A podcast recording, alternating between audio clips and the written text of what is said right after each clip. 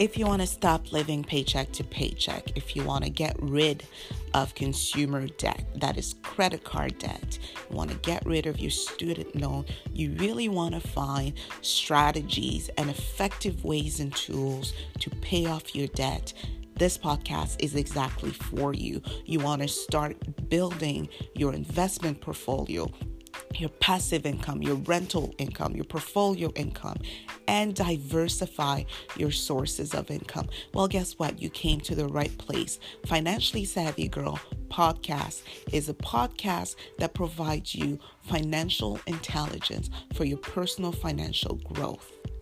Your life will not be the same. All you have to do is make a decision to change your mindset so that you can change it to a wealth creation.